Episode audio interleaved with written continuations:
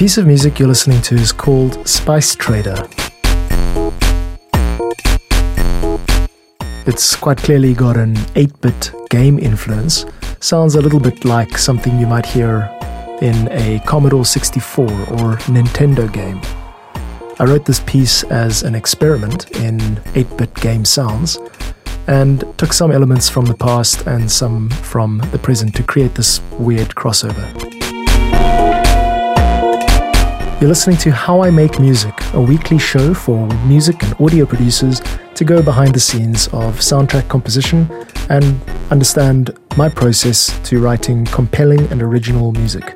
Each week, I break down a soundtrack that I've written and I share the insights and decisions behind how it was made. My name is John Bartmann.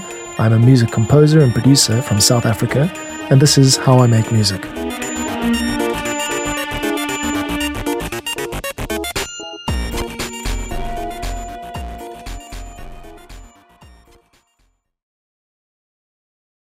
Let me play you one of the very first things, one of the very first pieces of electronic music that I wrote.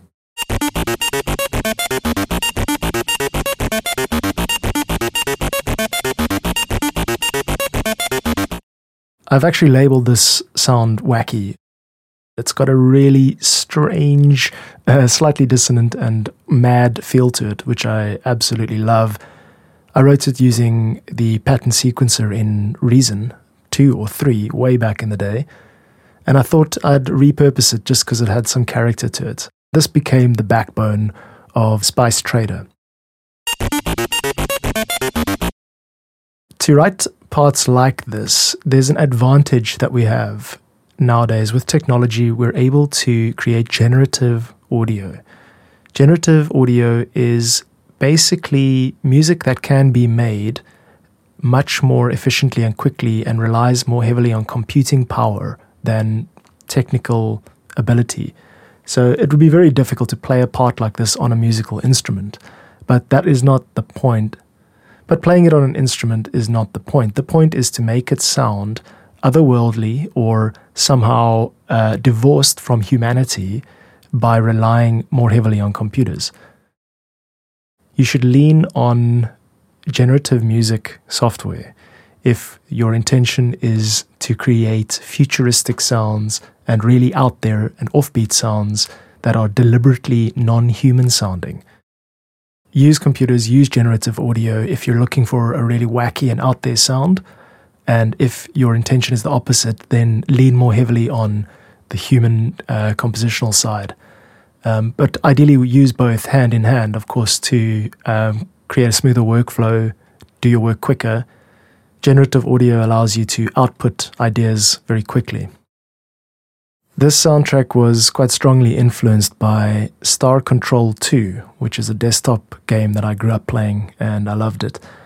Let me play you two of the character themes. These are aliens, alien races, and the music that was composed to personify them. Hopefully you can hear a similarly wacky sound. This is a race called the Ors.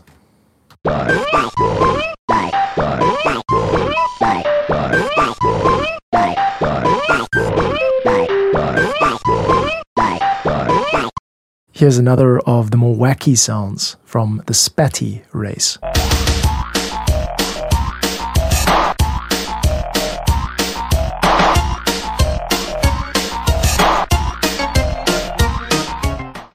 This was very much the palette of sounds that I had in mind when I was creating this piece, Spice Trader.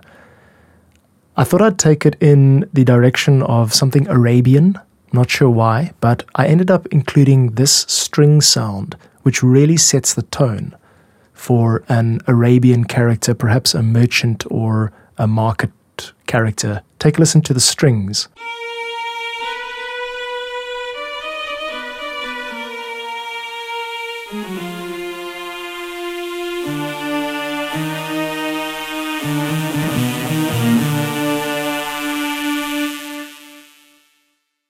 Cool, so two things here. One is that it starts out as a pure string sounding patch and ends with this really heavy buzz over the top. Let me play you the second half one more time.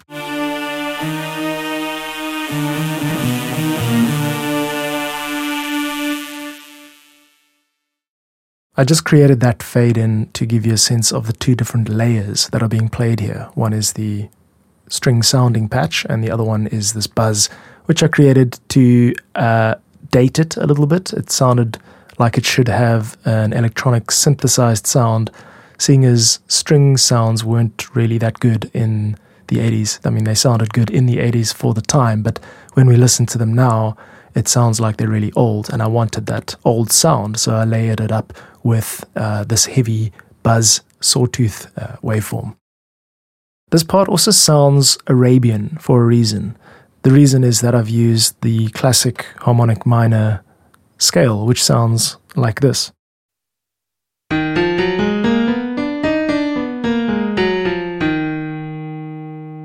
It's particularly these last four notes that give it the Arabian sound, and I've covered this in a previous episode um, called Balkan Gypsy Party.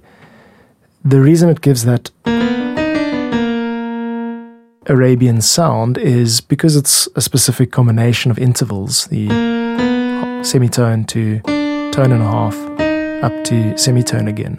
In other words, it's quite a big leap. Uh, and it's quite standard theory. So if you're trying to make something sound Arabian or Middle Eastern, it's a no-brainer. You use the Middle Eastern um, scale, which is the harmonic minor scale.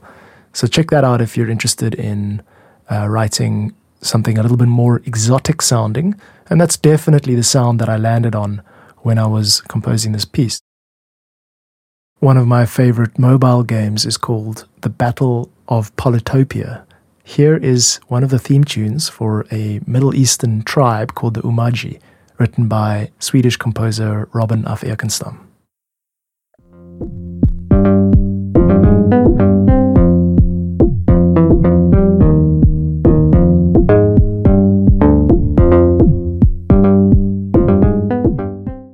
Robin has used the harmonic minor scale to very clearly define his tribe, the tribe that the music's being written for, as Middle Eastern and exotic. The melody goes like this.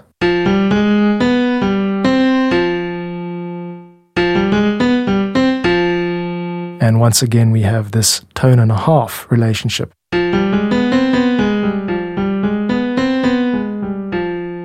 So it's a simple point. If you're going to write Middle Eastern or exotic sounding music, use the harmonic minor scale, and you'll find applications of it everywhere, from film and movies to T V and podcasts like How I Make Music. The next thing I did was to add a very old-sounding glitch drum beat.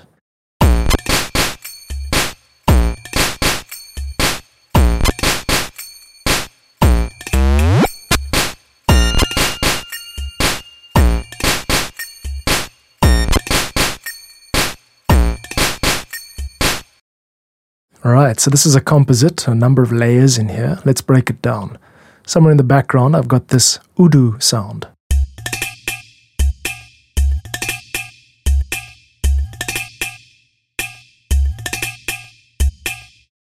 That is one of the loops from Reason five's Doctor Rex. I'll link in the show notes all of the sources of these patches and libraries.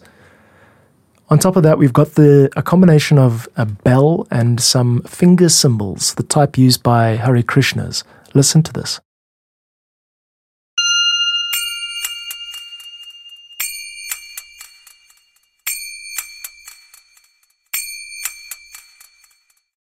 I left gaps in between the clapping of the finger cymbals. Let's just hear it again and listen for the delay that fills those gaps.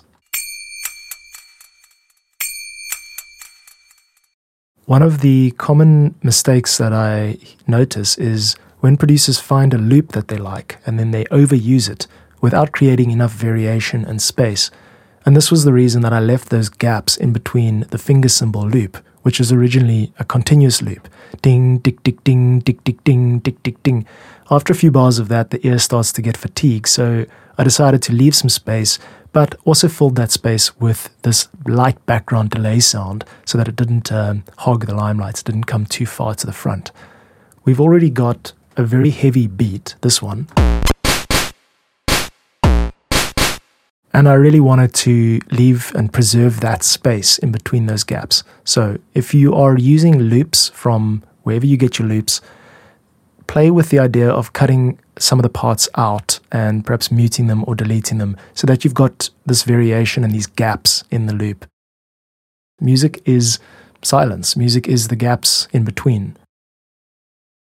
The beat came along nicely. It was busy enough, but I felt we could use a really high-pitched beep sound. It sounds like an E C G machine.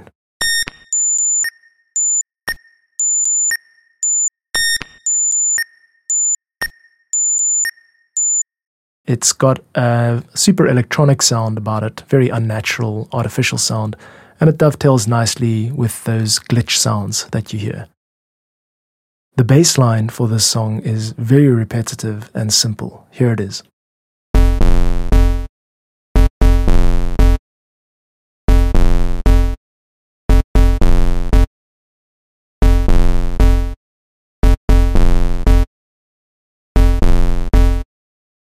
You actually hear more of the top end of that than the low end.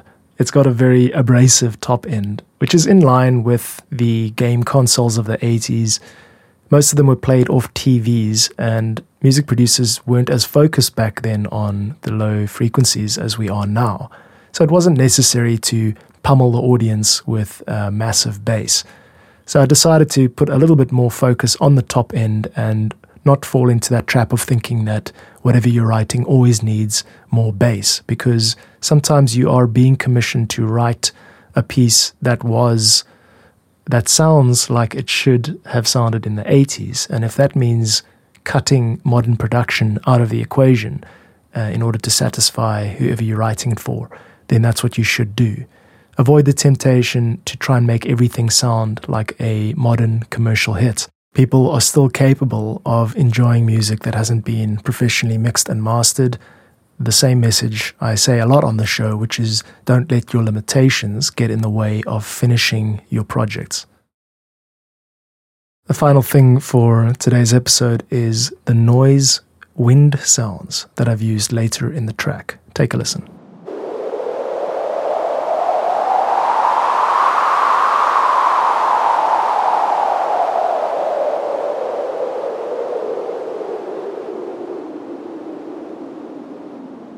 Sounds almost like the real thing, but that is an oscillator. So it is a very simple electronic device which puts out a random signal, and random signal is actually what noise or the sound of the sea sounds like, white noise.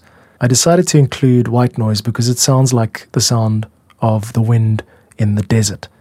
We've already established this Middle Eastern sounding theme, and I thought a good complement to that would be having a white noise, like almost like a Bedouin character somewhere in the desert um, with the harmonic minor mode and this wind sound in the background.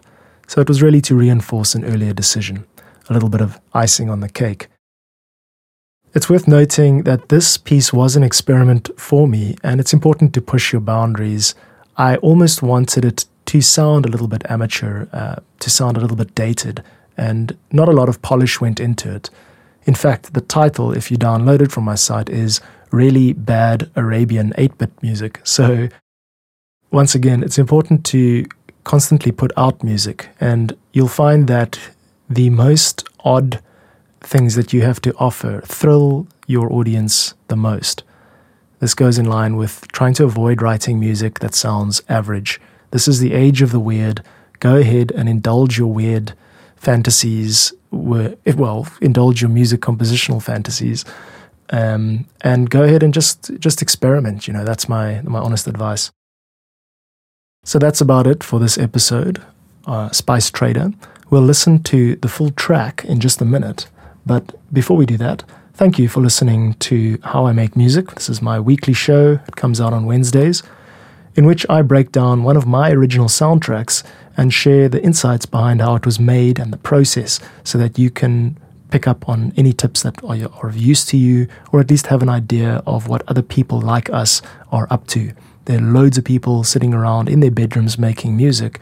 I'm trying to share knowledge with other composers like me so that we can all make better stuff. So there's a new episode every Wednesday. If you like it, do subscribe. I'm on Spotify and Apple Apple Podcasts. Share it with your producer friends. If you need music for your own project, so you've got a podcast or a video that you need music for, you can download this track as well as all my other tracks.